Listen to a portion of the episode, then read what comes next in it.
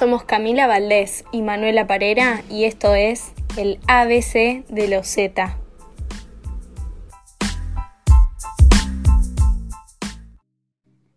¿Qué tan en cuenta tenemos en la relación de los centennials con la lectura?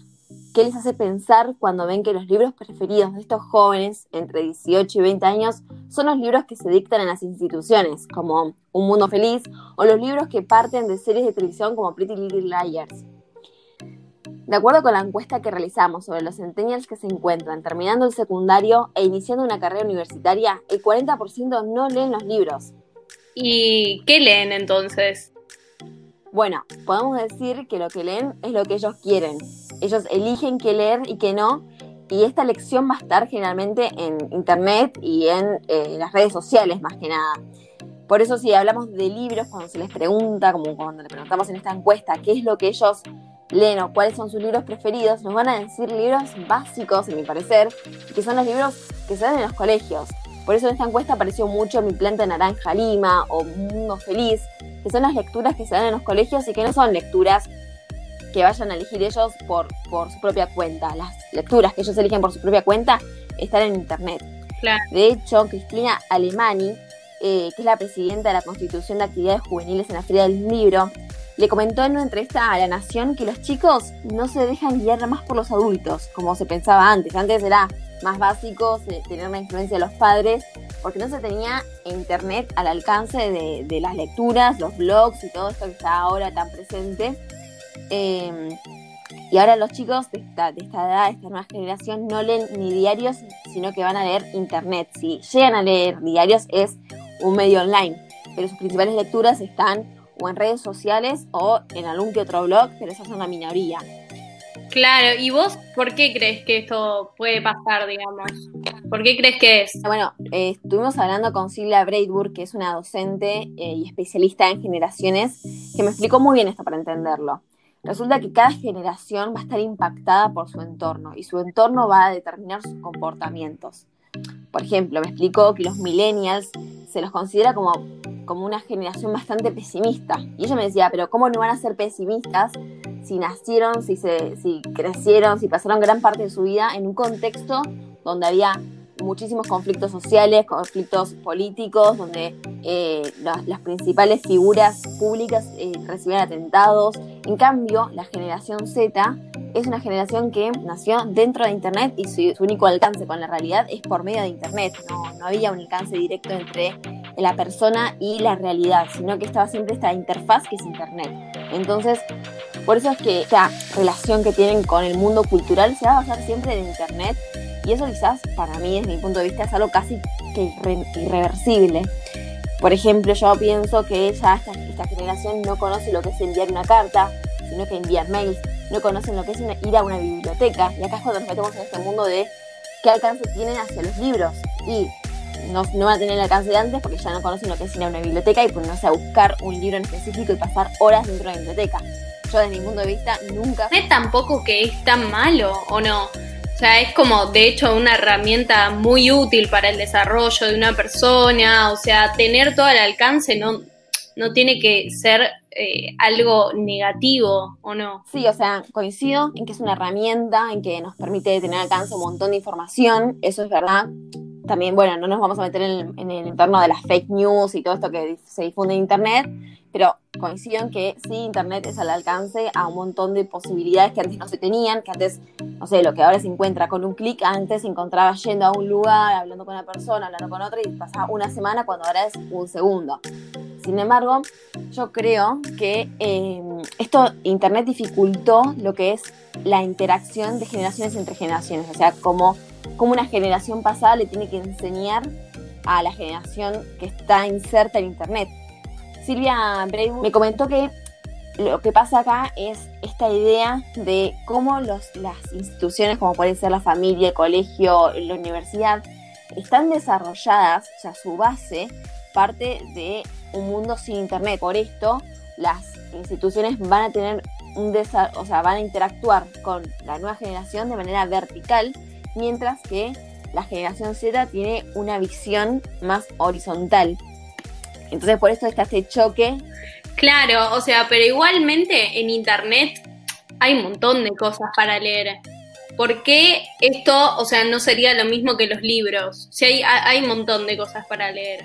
Bueno, en primer lugar yo te digo, como mencioné antes, lo de las bibliotecas, esa acción que tenían las, las, personas de antes de ir a una biblioteca, ponerse a buscar un libro, leerlo completo, porque hoy también está esa idea de que se lee por la mitad o se empieza a saltear hojas por, la lectura efímera que tenemos, pero antes estaba esa, esa dedicación hacia una lectura y que encima de esas lecturas o ese autor te llevaba siempre a otro lector. Entonces como que se formaba el propio camino de búsqueda de una lectura, como que cada uno iba formando su camino eh, de, redacción que lo formaba como un lector. De que si bien en Internet hay un montón para leer, a Internet no está la autenticidad de un libro, sino que está más esa influencia por parte de los influencers o por parte de los que ahora se llaman booktubers, que son esos especialistas eh, de crítica literaria eh, a partir de YouTube. Y, también es verdad que eh, en Internet hay mucho para leer y lo que se encuentra más que nada son instanovelas y poesías en post de Instagram. Sí, es verdad, hay mucho de eso hoy en día. Igual está las novelas y las poesías como género, pero desde mi punto de vista está completamente modificado. Sí, sí, sí, coincido, la verdad en ese punto coincido.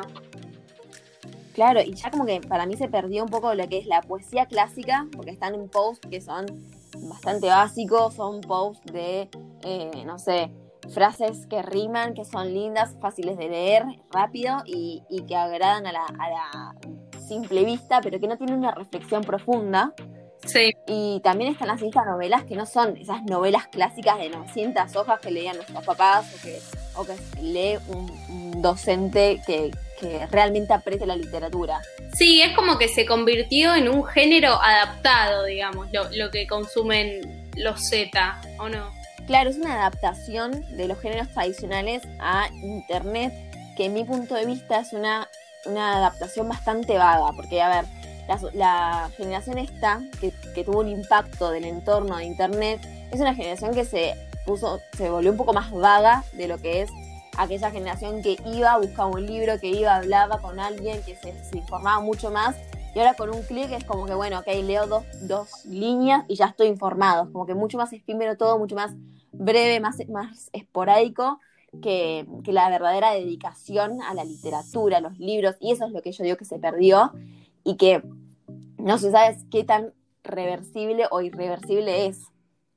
Sí, tal cual. Yo coincido y me parece que a ver, en este punto, no sé igual porque claramente las generaciones siempre van evolucionando y cambiando en cuanto al contexto que las rodea, pero me parece que, por lo menos los centennials no van a ir por, por ese camino de, de la lectura en papel rigurosa como quizás los baby boomers o otros, ¿no? Tal cual, tal cual. Bueno, y por sobre esta diferenciación de las generaciones y cómo impactaron en, la, en, sus consumos y hábitos, es muy interesante escuchar a Silvia Breitburg, que es quien mencioné yo anteriormente, y nos va a estar ahora comentando su opinión sobre esto. Buenísimo, escuchamos a Silvia.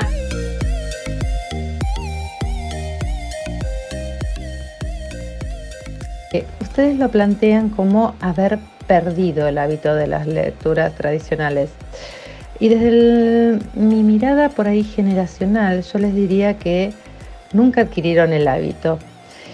Em, una generación que aprende a leer de manera tradicional, pero que desarrolla el hábito desde tan temprana edad em, en forma de lectura de pantalla, desarrolla el hábito de leer la pantalla, en el año 2015, un, especialista en el tema hace un estudio para tratar de comprobar que el barrido de los ojos sobre la página era diferente en el caso de la generación Z de las generaciones anteriores. Y Bradley llega a comprobar que el formato de lectura de eh, la generación Z tiene una forma de F. El barrido de los ojos sobre una página de una pantalla tiene forma de F, en donde va esa mirada de izquierda a derecha y desciende en esa página digital.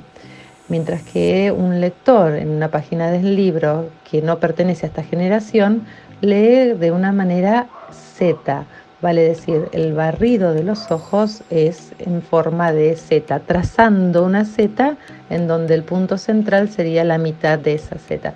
De hecho, un par de detalles más para, para esta pregunta podría ser que, por ejemplo, lo que trae la generación Z es una manera de leer que está de alguna manera inducida por el formato que prefieren, en donde hay una ruptura de lo que es el texto lineal. Y esta generación lee de un montón de eh, soportes, porque leer en la red implica leer en Facebook, en Twitter, en páginas web. Entonces cada uno también implica una forma o un género para brindar esa información.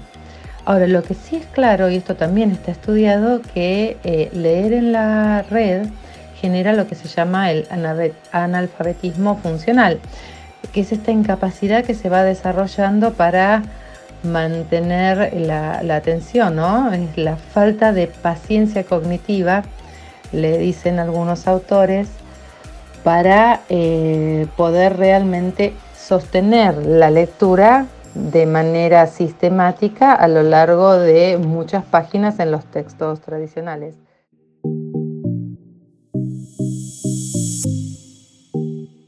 Bueno, realmente es muy interesante esto que nos plantea Silvia, licenciada y experta claramente en generaciones. Ella hizo un estudio sobre el consumo y, los y los elementos que fueron afectando a cada generación, cómo impactó el entorno en las personas de determinado rango de edad y cómo eso determinó a la generación a la que pertenecen.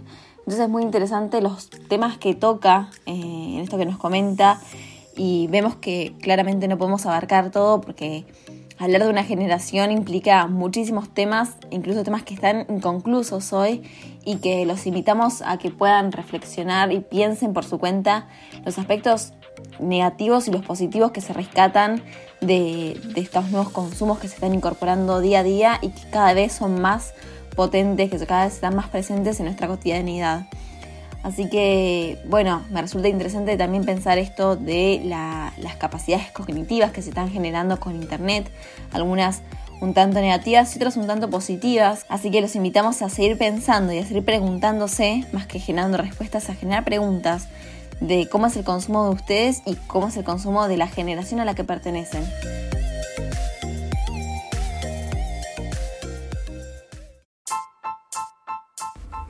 Y esto fue todo por hoy. Recordá que nos puedes seguir en Twitter como arroba el de los y también nos puedes escuchar en Spotify, Apple Podcast y SoundCloud. Vamos a estar subiendo un capítulo nuevo todos los viernes, así que quédate atento. Gracias.